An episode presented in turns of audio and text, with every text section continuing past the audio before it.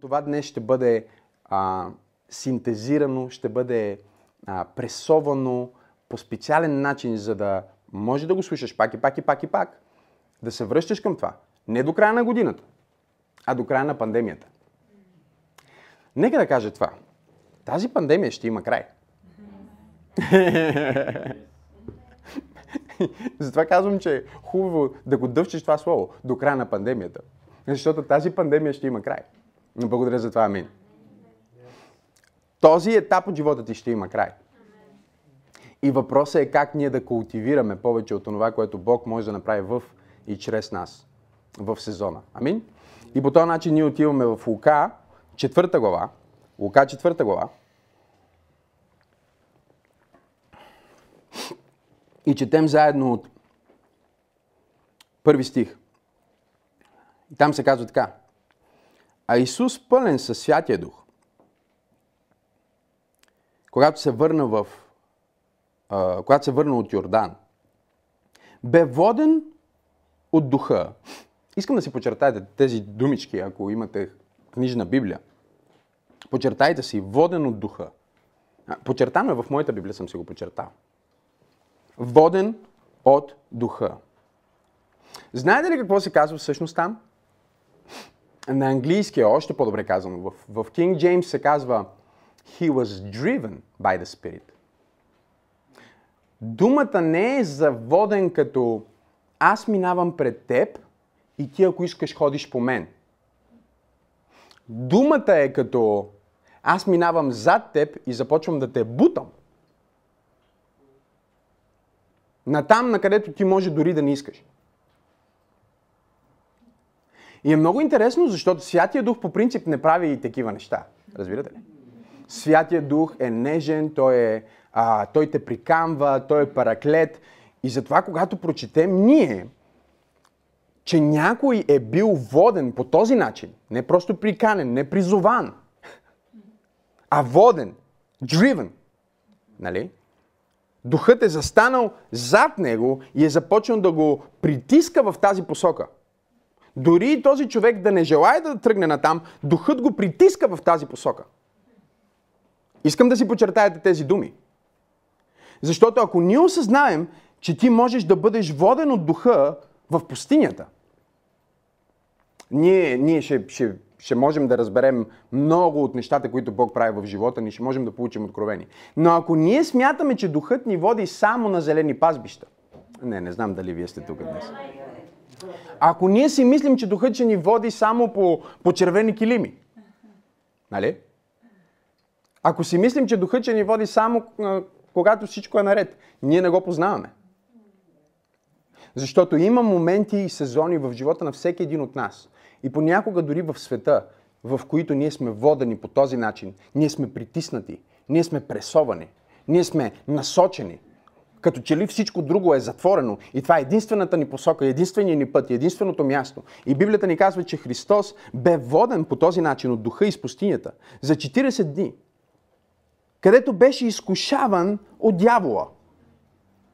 И не яде нищо през тези дни. И като се изминаха те, той огладня.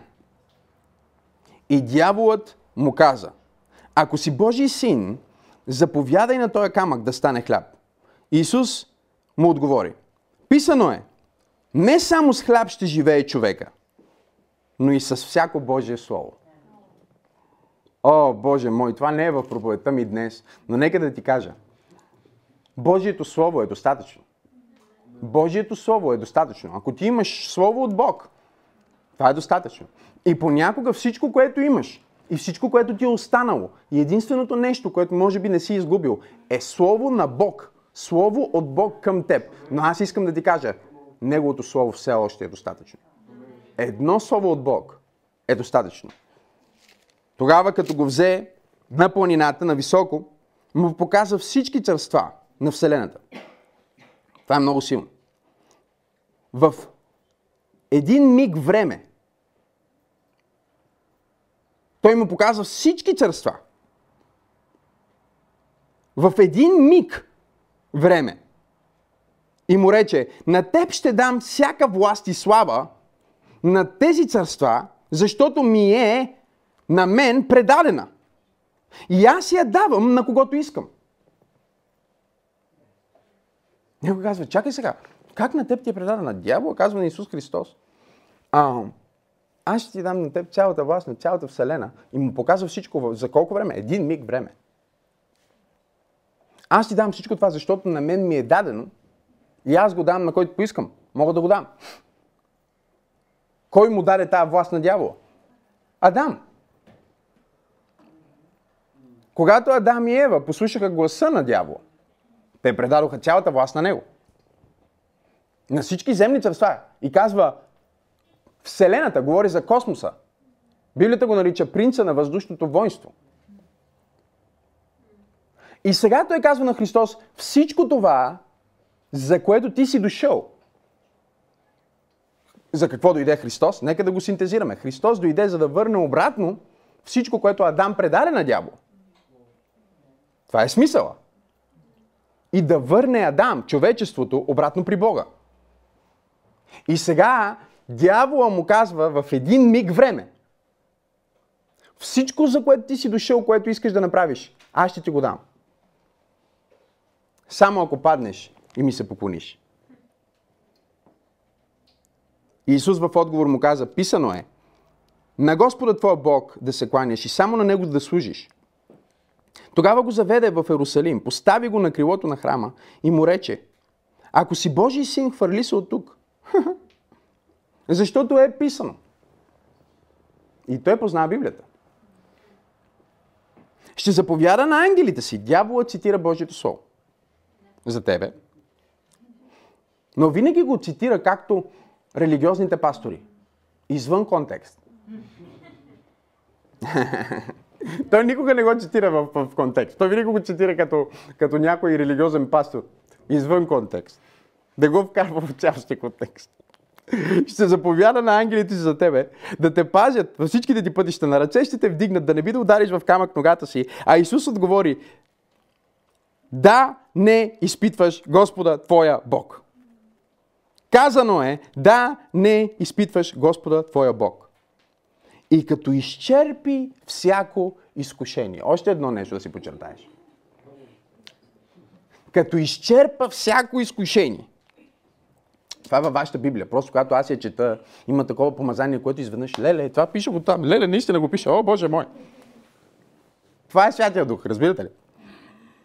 Дяволът се оттегли от него и забележете тук втората част. До някое време. Или до едно следващо определено време. Не го остави за винаги.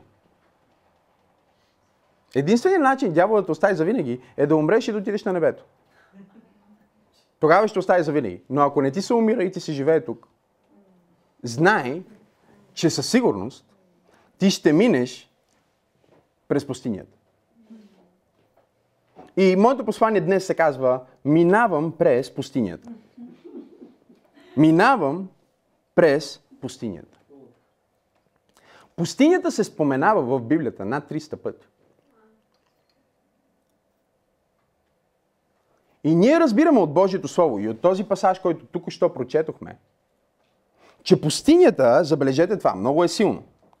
Искам да си го запишеш точно сега. Пустинята номер едно е място на изпитване. В описанието на това послание ще има линк към моята проповед. Това е тест. За да разберете какво говорим. Това е място на изпитание. Какво е изпитанието? Номер едно, ако си Божий син. Изпитание на твоята идентичност. Твоята истинска идентичност.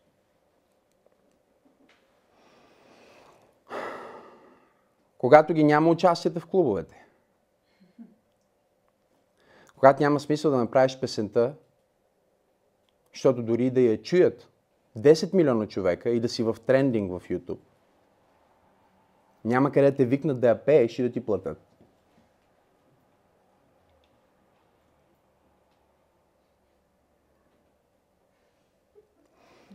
Когато всичките ти дрехи на Гучи, Прада, Живанши, Луи Витон, до Джигабана, стоят закачени в гардероба, ще няма къде да ги носиш, мола е затворен. Пустинята те съблича от всички неща, които обличаш, за да придобиеш идентичност. И стига до ядрото ти. И те пита, кой си ти? Ти наистина ли си този, който си казвал, че си? Изпитва твоята идентичност. Изпитва дали ти си човека, който си мислил, че си и си казвал, че си. В този смисъл пустинята е полезна, защото ако не си бил себе си, сега можеш да станеш. И ако си бил онова, което Бог ти е казал да бъдеш, сега можеш още повече да се утвърдиш и да се докажеш. Да докаже Бог в теб, че ти си Неговия син. Не е достатъчно Бог да го каже, трябва ти да го кажеш.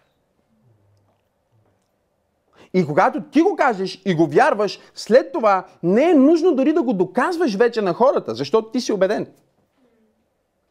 Ти просто действаш от този идентитет, ти действаш от тази идентичност на аз съм в Христос, аз съм Божие дете, аз принадлежа на Него. Може да нямам пари, но аз имам все пак все още достоинство. Може да нямам работа, но аз не съм работата ми. Камон, хора. Може да няма къде да си сложа скъпите дрехи, кой да ме види, но аз не съм дрехите ми, аз не съм колата ми, аз не съм статута ми, аз съм дете на Бог. И това не е нещо, което трябва да доказвам, това не е нещо, което трябва да показвам, това е нещо, което имам. Това е нещо, което съм. Това е нещо, чрез което живея. Второто изпитание е упование. Пустинята тества твоето упование. Разбирате ли? Какво, какво имам в предвид а, с, с това? Имам в предвид, че дявол му каза всичко това, което отец иска да ти го дава на теб. Мечтите, които ти е вложил, аз ти ги давам в един миг. Аз ти давам корона без кръст. Възкресение без смърт.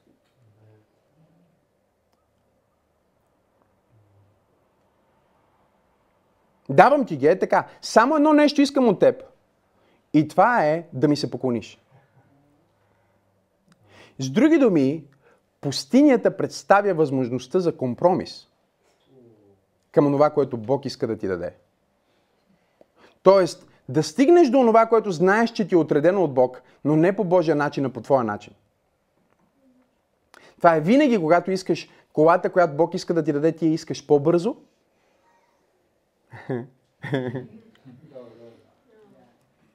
И, и правиш, е, теглиш кредита и след това осъзнаваш, не трябваше, нали? Защо? Защото ти си избързал. Не защото Бог не, ти, не иска да ти го даде. Защото ти не можеш да бъдеш нещо, което ти е сложено просто като, а, като табела. Разбирате ли ме какво искам да кажа? Това е все едно някой, който е спечелил от тотото. Той не е милионер. Ма, пасторе, той човек спечели 6 милиона. Да, и не е милионер. Разбирате ли какво искам да кажа? Затова 99% от хората, които а, спечелят от лотарията или нещо, което им се случи, свършват след много бързо парите им и те са на улицата по-зле, с повече дългове, отколкото преди да са станали богати. Защото те са получили статут без идентичност. А идентичността се оформя под напрежение. Диаманта има нужда от много тежко, много силно напрежение, за да се оформи. Без напрежение няма как да стане. Когато, когато решиш да направиш шорткът, нямаш диамант, а имаш циркони. И изглежда по същия начин, блести по същия начин, обаче се чупи, няма никаква стойност. Тук ли сте хора? И разбирачите знаят, че е фалшиво. Така че той е милионер, но той не е милионер, защото той не е същия милионер като онзи, който е станал милионер който си е бил главата в стената, който е загубил и е работил, и е спечелил, и е инвестирал, и е изгубил, после пак го е направил и не се е отказал. А, разбирате ли какво искам да кажа? Тоест, ние не можем просто да хвърляме титли на хората. Това е проблема дори в църквата. Ние наричаме просто някой. Той е пастир. Ама как? Къде? По какъв начин? Кой води? Кой го слуша? Кой го следва? Той е пастир на себе си. Представете си, че по същия начин, както примерно раздават лотария, ние примерно започваме, човек може да спечели да стане професор. Нали, печели джакпот и край става професор по психология. Той знае ли нещо? Защото е наречен професор. Или да кажем, ти а, от днес нататък вече си очен хирург. Печелиш награда очен хирург. Даваме му диплома, всичко. Регистрираме го в докторската асоциация. Той е очен хирург. Колко от вас ще искат да се оперират при него?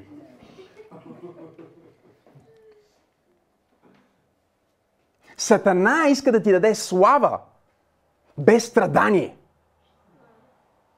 Корона без кръст. Възкресение без смърт. И единственото нещо, което той иска в замяна на това, в един миг време, е твоето поклонение и сърце. Защото той знае, че твоето сърце е по-скъпо от твоите мечти. И пустинята ти предоставя възможност да се откажеш, възможност да се компрометираш, възможност да направиш компромис. Всеки човек, който примерно не иска да бъде пастир или се отказа от това, или просто иска да преследва друга кариера, в момента има идеално оправдание. Не мога да събера хората, затова се отказах. Вече няма да има църква. Взех се с нещо друго. Знаете ли, че в момента всеки човек а, може да се оправдае с COVID?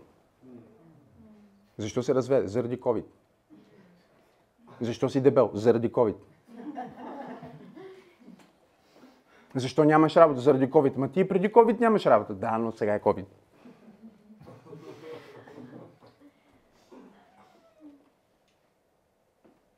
Пустинята ти представя възможност за оправдание, защото тества твоето упование.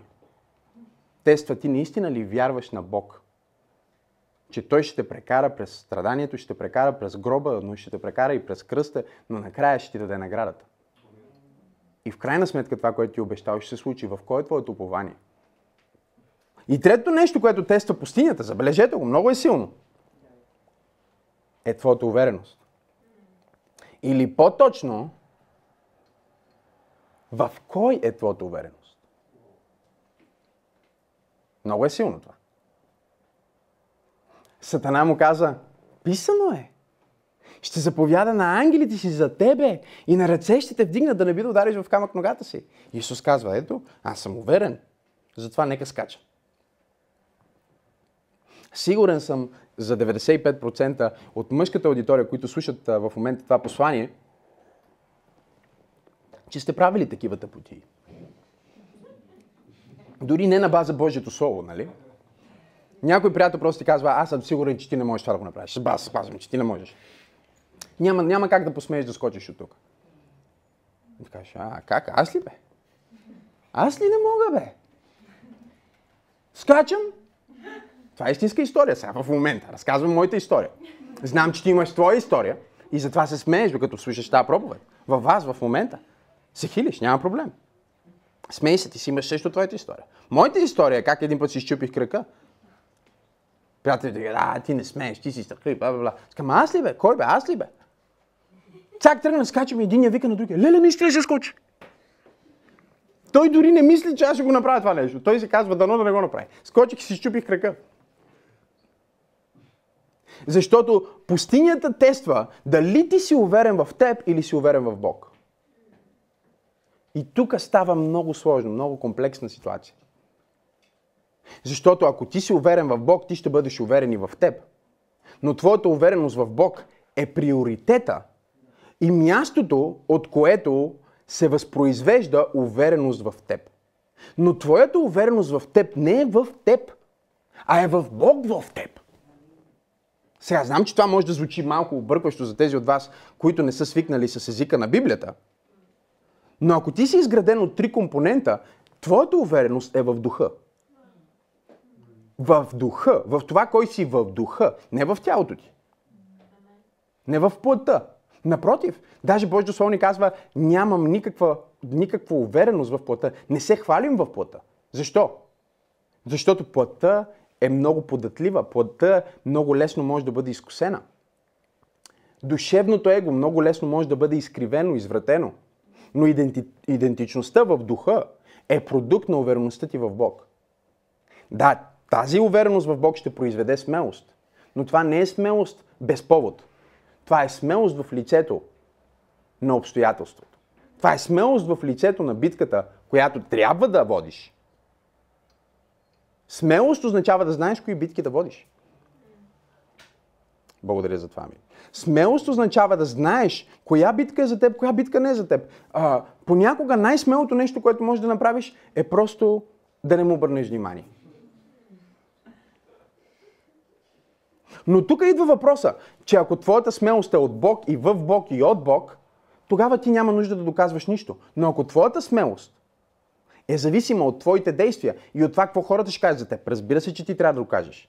Кой бе, той мен ли ще ми предсака? А, сега какво ще му направя с него?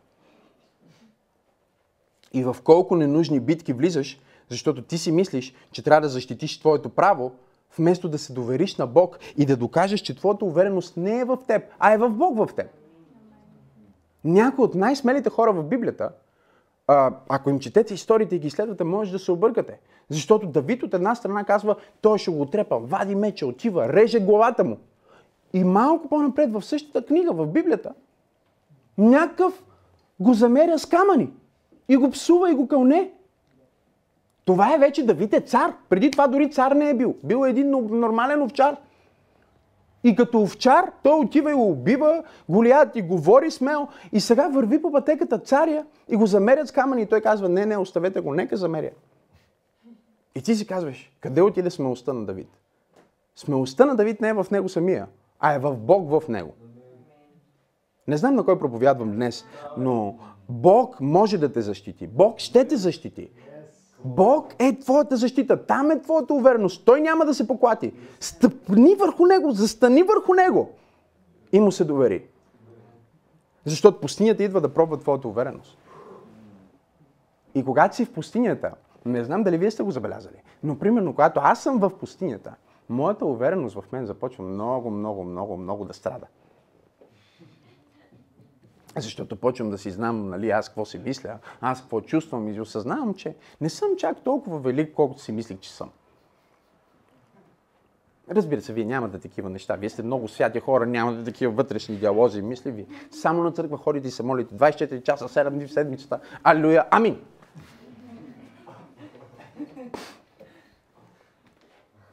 И когато твоята увереност е ударена, всичко, което остава увереността ти в Бог. И ако тя не е силна, тогава ти умираш в пустинята.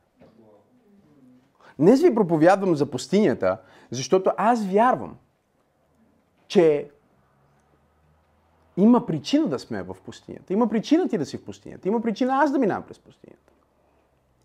И има сезони в живота ни, които са като сезони на пустиня. Може да бъде в духовния ни живот, може да бъде в а, дадено взаимоотношение. Понякога дори е свързано с а, общението ни с Бог. Ако не си бил християнин достатъчно дълго време, не можеш да разбереш какво казвам.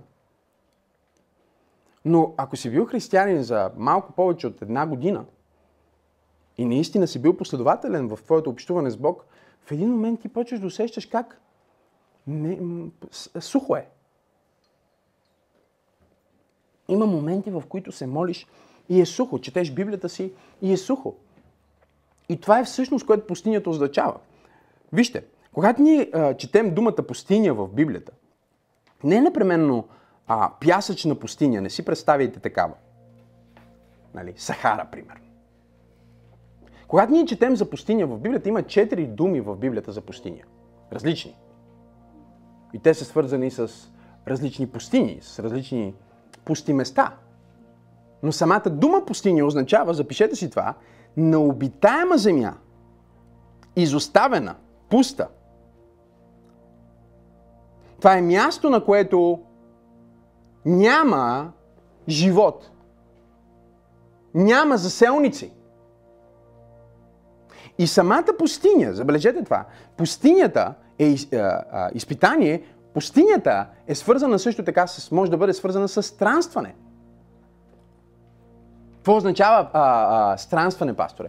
Означава, че ако в момента ти си в, в, в такъв сезон в живота ти, в който не знаеш на къде да поемеш и какво да направиш, ти странстваш. Ти си в пустинята. Ти търсиш в коя посока да хвана, на къде да тръгна.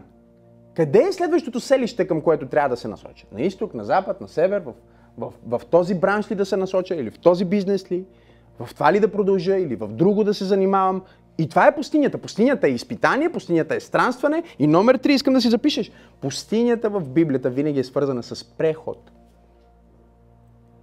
Преход.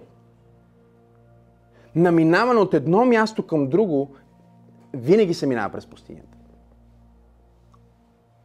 И ние го виждаме в животите на всички велики герои на вяра.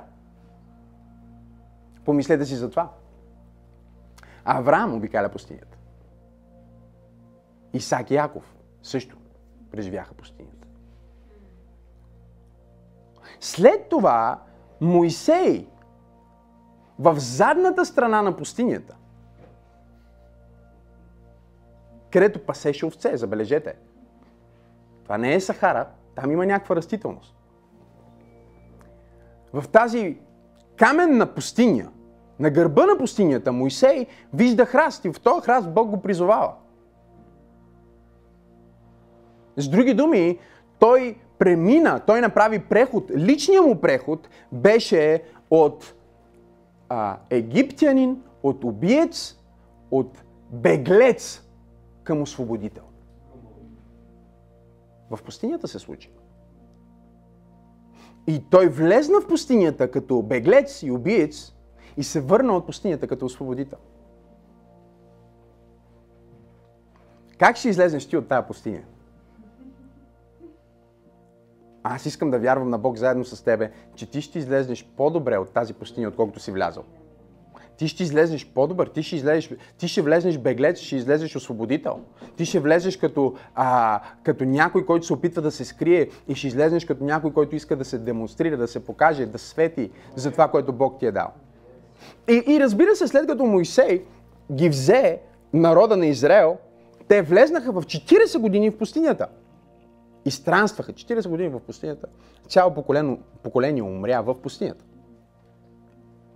Защото не успяха да минат през странстването, не успяха да минат през теста. Тук ли сте хора? Не успяха да издържат на прехода, който пустинята им представи. Когато Бог призова Давид, той също пасеше овцете в пустинята.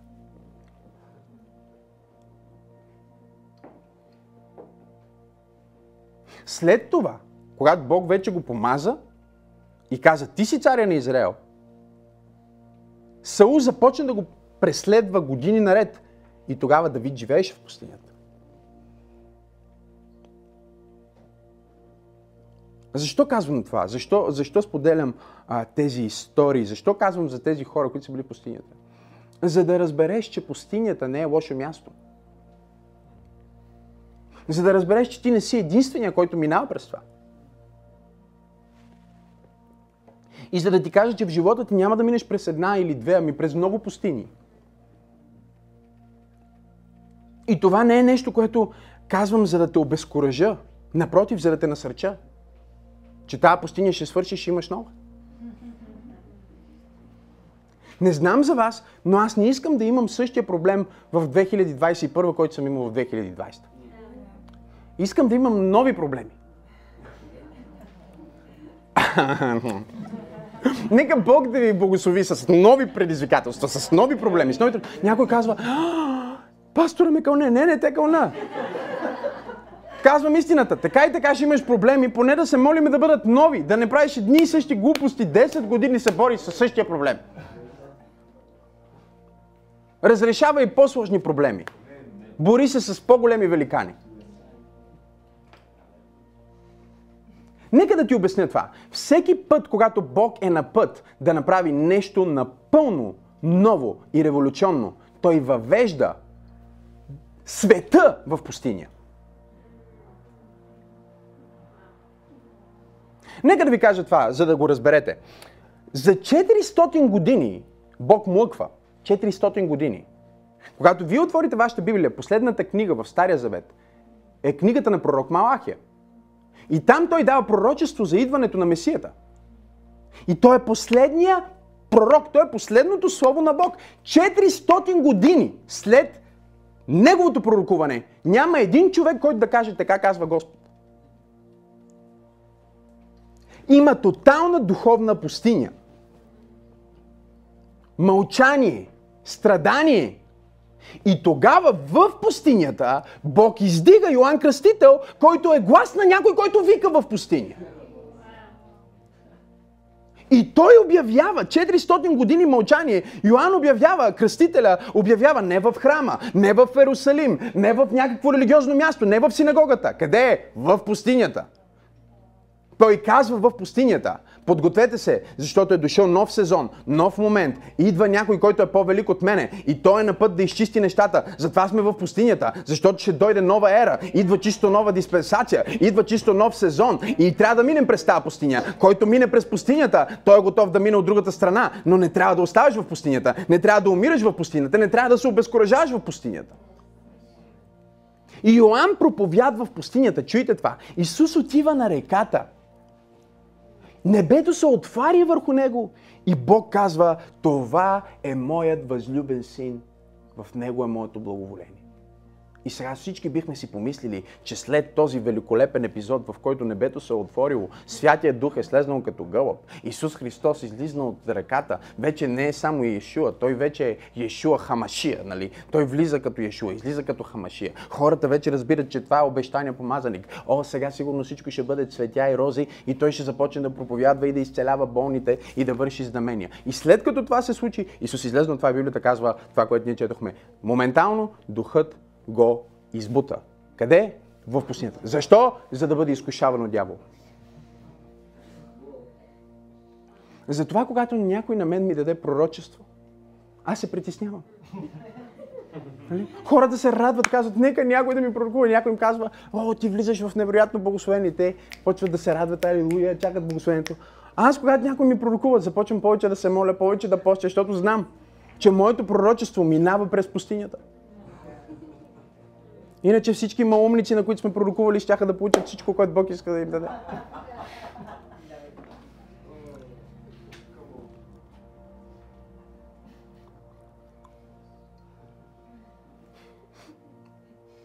Пасторе, това, което каза, не звучи мило. Не е мило, ама е вярно.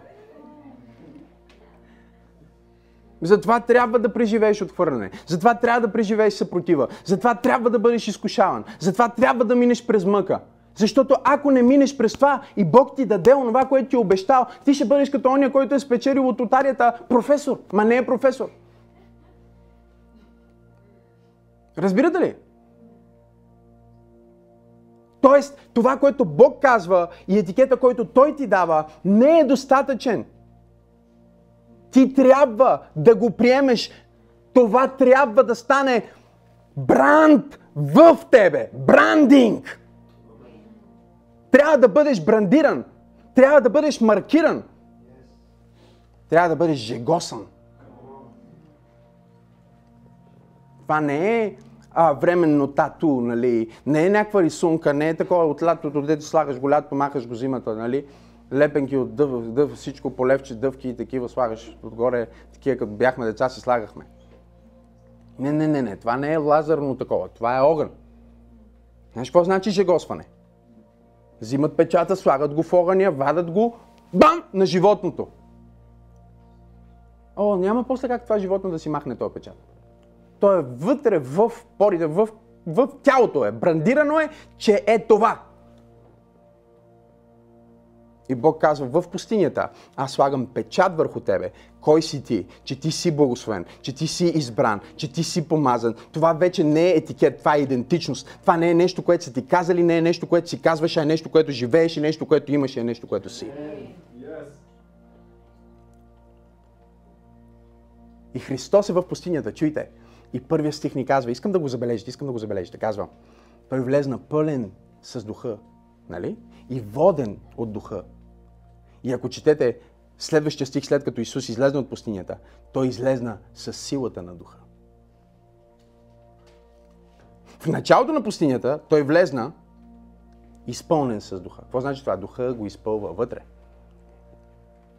Много християни духа ги изпълва, но само тях ги изпълва. В смисъл това, че тях ги изпълва, по никакъв начин не рефлектира някой друг да го изпълва. Те са изпълнени, щастливи и са си изпълнени. Или си мислят, че са такива. Но когато кажем, че някой не е само изпълнен, а има силата на духа, силата на духа не е вече само отвътре, а е нещо, което се манифестира в живота ти. И ние го виждаме. Погледнете го, погледнете го, вижте какво се казва. В, а, а, в четвърта глава на, на Лука казва Исус пълен със Святия Дух. Се върна от Йордан и Духът го заведе и стласка го в пустинята. И след това 14 стих, след като е излезна от пустинята, се казва Исус се върна в Галилея с силата на духа и слух се разнесе за него по цялата околност. И той получаваше синагогите им и всички го прославяха. Той влезна в пустинята пълен с духа и излезна от пустинята с силата на духа. И когато той излезна от... Чуйте, това е най-странният пиар. Да отидеш в пустинята. Нали, никой, който иска да стане известен, не се крие. Напротив, той се а, рекламира, той се публикува. И братята на Исус Христос един път даже това му казаха, абе ти много странна стратегия имаш. Малко като на Йоанн Кръстител. Йоанн Кръстител иска да направи най-голямата служба и отива там, където хората не могат да стигнат до там. И пак те опита отиват. Защо? Защото има нещо, което Бог вкарва в теб в пустинята, което е толкова силно, толкова автентично, толкова привлекателно, толкова уникално, толкова духовно, че хората са привлечени без тактики, без маркетинг, без опити. Богословения започват да преследват теб. Библията казва, слух започна да се разнася за него. Това е преди Фейсбук, брати и сестри. Това е преди Инстаграм, брати и сестри. Това е преди телефоните, брати и сестри. Това е преди медиите, брати и сестри. Това е преди хората да могат да си пратят съобщение написано, брати и сестри. Това е преди писмо с гълъб. Слух се разнесе за него. Какви бяха тия гълъби? Какви бяха? Какво беше това нещо? Защо? Защото той излезна с силата на духа. И ти ще излезеш от тази пустиня с силата на духа. Слух ще се разнесе за тебе, че си силен. Слух ще се разнесе за тебе, че си лидер. Слух ще се разнесе за тебе, че ти можеш, че ти знаеш, че ти се справяш дори когато дявола застава пред тебе, ти стоиш. Защо се стоиш на Божието Слово? Боже, аз проповядвам днес. Не знам дали има хора, които приемат това, което казвам. И когато той излезна от пустинята, той вече не беше само пълен с духа, той излезна с силата на духа. Сега нека да ви задам един елементарен въпрос. Ако Исус Христос трябва да мине през пустинята, дали и ние не трябва да минем? М? Наричаме се християни по принцип. Какво ли значи това? Какво да направя пастора в пустинята? Номер едно, запиши си това. Искам да вярваме заедно, аз и ти, и да направим пустинята, да обърнем пустинята в светилище. Какво означава светилище, пасторе? Светилище означава място на дълбоко духовно преживяване.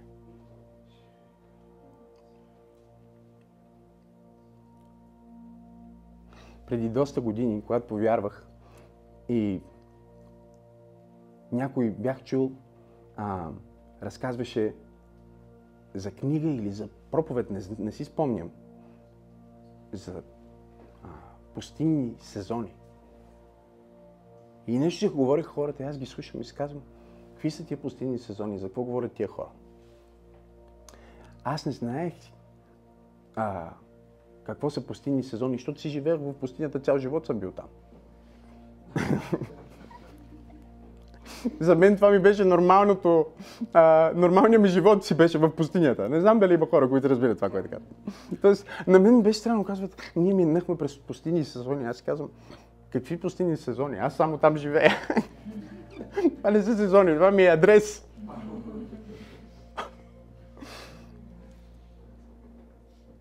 Но аз не можех да, а, да стигна до това да бъда обезкуражен, натъжен или дори да имам нужда да бъда насърчен. Защото без дори някой да ме учил, аз обърнах моята пустиня в светилище. Аз търсих Бог, опознах Бог, доближих се до Бог в пустинята. Там бяха първите ми видения, там получих първите ми проповеди. Там, там бях облечен със сила, там получих мечти. И аз не свързвам вече пустинята, самотата, трудността, изпитанието с нещо ужасно. Аз го свързвам с ето. Ето още една локация, на която мога да сложа светилище.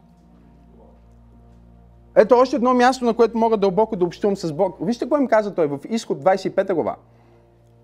Те са в пустинята и първи стих Господ говори на Моисей, казвайки, кажи на израелтяните да съберат принос от всеки човек, който на драго би дал, ще приемете принос за мене. И ето какъв принос ще приемете. Злато, сребро, мед, синьо, морово, червено, висон и козина. Червено боядисани овенски кожи и обработени морски кожи. Стимово дърво, масло за осветление, аромати, за мирото, за помазание, благоханно кадене, оникс и камъни за благане в ефода и нагръдника. И да ми направят светилище, за да обитавам сред тях в пустиня. Тоест ти можеш да обърнеш твоята пустиня в светилище. Ти можеш да обърнеш този период на самота, трудност и преход, в който не знаеш на къде ще отидеш, в коя посока да поемеш. Ти можеш да го обърнеш в светилище и чуй, чуй, чуй. Искам да разбереш това. Когато те направиха светилището и Божията слава дойде, те нямаха вече нужда от това а, да разберат на къде да тръгнат. Защото когато славата тръгва, облака тръгва, те тръгват. Когато ти си човек, който познава Бог, ти не се чудиш, ти просто следваш. Той просто отваря вратата. Той мести, облака се мести. И ти се движиш с облака. Огненият стълб се движи и ти се движиш с него. Ако ти не обърнеш твоята пустиня в светилище, ще странстваш, ще се чудиш, ще си объркаш, ще си тук един ден, там другия ден, тази посока, е, после това, другото. Но ако обърнеш твоята пустиня в светилище, Бог ще ти даде дирекция. Той не ти казва, че пустинята ще свърши. И той не ти казва да направиш светилище, за да излезнеш. Той ти казва направи светилище, за да бъда с теб. И нека да ви кажа това. Това е повече от всичко друго.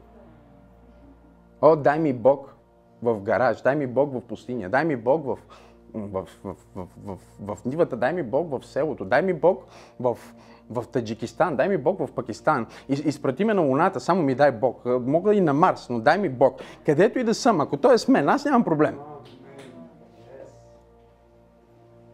Всяко място без него се превръща в пустиня и всяка пустиня с него се превръща в нива. В райска градина. Неговото присъствие напоява, Неговото присъствие съживява. Номер две, трябва да решим да обърнем пустинята, запиши си това, в училище, в библиотека,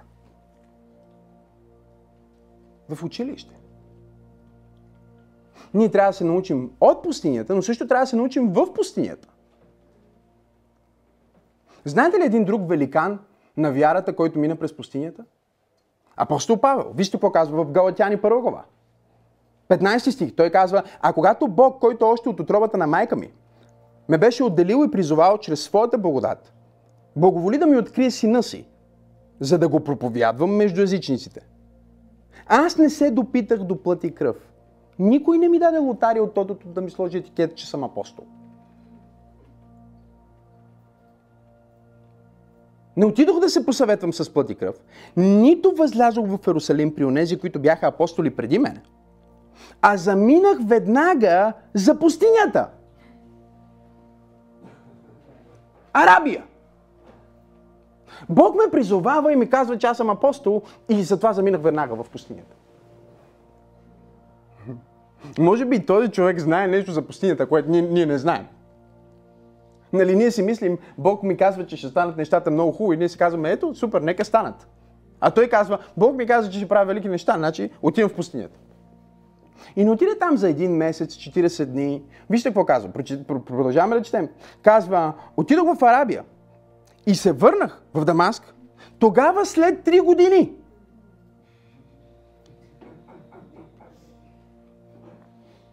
Някой вика, леле, пасторе, вече 9 месеца сме в COVID, пандемия, пустиня. Тогава след 3 години.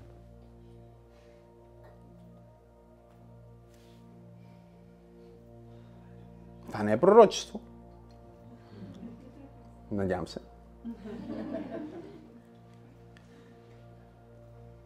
Това е насърчение да обърнеш пустинята, чуй, в училище.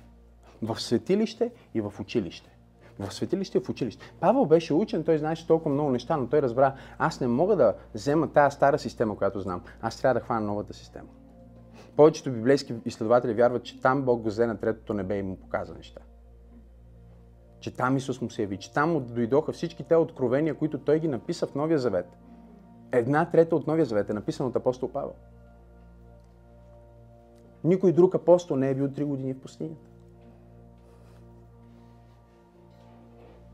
Пустинята може да се превърне в училище, в светилище и в училище. Амин? И понякога Бог ще ни вземе от, от, от, от славата, от, от благословението, от, от от шума на живота и ще ни заведе в пустинята, защото има нещо стратегическо, което да направи в живота ни. Има един пасаж, който е един от любимите ми. Пак любим, виждате ли? Деяния на апостолите. Един евангелизатор на име Филип проповядва и целият град чу за него. Сега, това е мечтата на всеки евангелизатор. Представяш се, целият град да чуе за тебе. Защото ако чуе за тебе, чува това което проповядваш, ти си готов там, оставаш, оставаш лидер на града. Целият град чу за него и Библията казва, той бе взет от духа. И духът му каза къде да отиде? В пустинята. От съживлението в пустинята. Тук ли сте хора?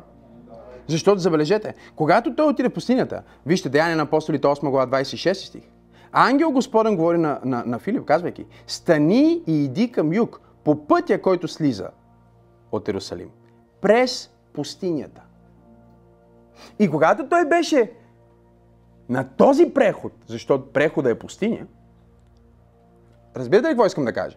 Ние го наричаме примерно критическа възраст. Преход. Какво стана критическа? Нали? Какво му стана критическа? Какво стана сега? Тинейджер е. Нали? Забележете, ние не свързваме тия преходи в живота ни с най-хубавия весел момент. Не, нали? Тинейджер е, пъпки има, малко хормоните му са нагоре-надолу. Нали? Жената минава в друг сезон, спират определени неща, почват други неща да случват. Минава през пустинята, през пехот. Нали? И ние не искаме да минаваме през този преход, но Библията казва, когато той беше хванат и заведен в дух през този преход, там той срещна един човек. Това е най-откаченото нещо. Как Бог може да те вземе от това да проповядваш на хиляди хора към това да проповядваш на един? Не звучи логично, нали? Както нещата му върват точно като по план и сега вече не проповядва на хиляди, проповядва на един. Обаче вижте какво се случва. Този един е един от най-мощните хора в Етиопия. Той е един от най-мощните хора в една част на света, която не е достигната. Този етиопски скопец, тук ли сте хора? Е човек, който отваря цели нови региони за вярата. Цели нови региони за, за онези, които търсят Бог. Но каква логика може да види евангелизатора в това да остави целия град и да говори на един човек? Каква логика можеш да видиш ти в това, което е твоята пустиня в момента? Не дей да търсиш логиката, но вземи решението, че ще превърнеш пустинята номер едно в светилище. Номер две ще превърнеш пустинята в какво? В училище. А, искам да развия нещо, което не съм. Да, да, а, искам да проповядвам по-добре след етап. Искам да изглеждам по-добре. Вместо да надебелея, ще отслабна. Нали, ще се науча на някакво ново умение. Ще записам някакъв нов курс. Ще прочита книга. Ще обърна пустинята в училище. И номер три, това е, това е финал. Номер три. Превърни пустинята в нива. В нива. Какво значи нива? Нека да обясня. В Битие 26 глава ни се казва много интересна история за Исак. Няма да четем цялата, защото няма време. Той попада в сезон на пустиня в живота си, който обаче е сезон на пустиня в целия свят. Звучи познато. В смисъл, не само той е в пустиня, всички са в пустиня. Обаче той е и в, буквално в пустиня. И преносно в пустиня. И духовно в пустиня. И света е в пустиня. Настава глад по целия свят, както във времето на Авраам. Всички са в, в, в, в пустиня, всички са в трудност, всички са в преход, всички са в изпитание. Той се намира в физическа пустиня. Няма абсолютно никакъв плод от земята, няма никаква, никакво плодородие. И Библията ни казва, Бог му каза да посее в онази земя, в пустинята. И той превърна своята пустиня в нива. Вижте какво се казва. И Исак посява в онази земя и събра през същото лято стократно. И Господ го благослови. И човекът се възвеличаваше все повече, докато стана твърде велик. Някой ми изпрати втората част на този стих за рождения ми ден тази година. Честит рожден ден. Само това. И човекът се възвеличаваше все повече и повече, докато стана твърде велик. И аз прочетох този стих и се сетих какво казва предни. Той пося в пустинята. Знаеш ли какво означава това? Това означава, че ако ти решиш да промениш своя сезон, своята пустиня, твоето семе може да промени твоя сезон. Твоето семе може да промени твоята почва. Това е нещо свръхестествено и духовно, което се случва. В момента, в който ти се намираш в пустиня и решиш, че вместо да бъда оплашен, вместо да се затворя, аз ще сея. Вместо да чакам да получа, аз ще давам. Вместо да се оплаквам, че никой не ме търси, аз ще потърся някой. Вместо да кажа, никой на мен не ми помага, аз ще помогна на някой. Пасторе, това го проповядваш 5 години вече. Именно! Направи го! Когато ти решиш да посееш в пустинята, твоето семе има свръхестествената сила да промени номер едно, твоята почва и номер две, да промени твоя сезон. Да обясня ли какво има предвид? Нека да го иллюстрирам. Да речем, че твоя брак е в пустиня. Мъжът е пустиняк. А, в смисъл, пустинен а, такъв човек, който живее в тази пустиня. Той е номад някакъв такъв. Ти си си го избрал. Откъде си го намерила, ти си знаеш. И сега ти си в пустинята с този пустиняк. Да. Но ти слушаш това послание на пастор Максим и, и пастора ти казва, че твоето семе може да промени две неща. Твоя почвата, нали? И може да промени кое е друго? Сезона. И какво правиш ти? Ти вместо да се отнасяш с твоя съпруг като пущиняк, започваш да се отнасяш към него като към благородник. И го обичаш, и му служиш, и му говориш, като че той не е пущиняк, а е благородник. И сега твоето семе на любов, влизайки в неговата душа, започва да го променя отвътре. Почвата на неговото сърце. И той започва да става по-мил, по-търпелив, по-благороден. Семето какво е направило? Променило е почвата. И в момента, в който почвата е променена, какво променя? Сезон. От сезон, в който само се карате, само се биете, не може да се разбирате, минавате в сезон, в който семейството ви е благословено. Същата почва, същите хора, различни семена. Това е много силно. Проблема ни е, че когато ние сме в пустинята, нали, той е пустиняк, ма и ти си пустинячка, нали? Смисъл, вие сте комплект. И сега, отдавна не бях обиждал хора, сега мисля, че получихте достатъчно.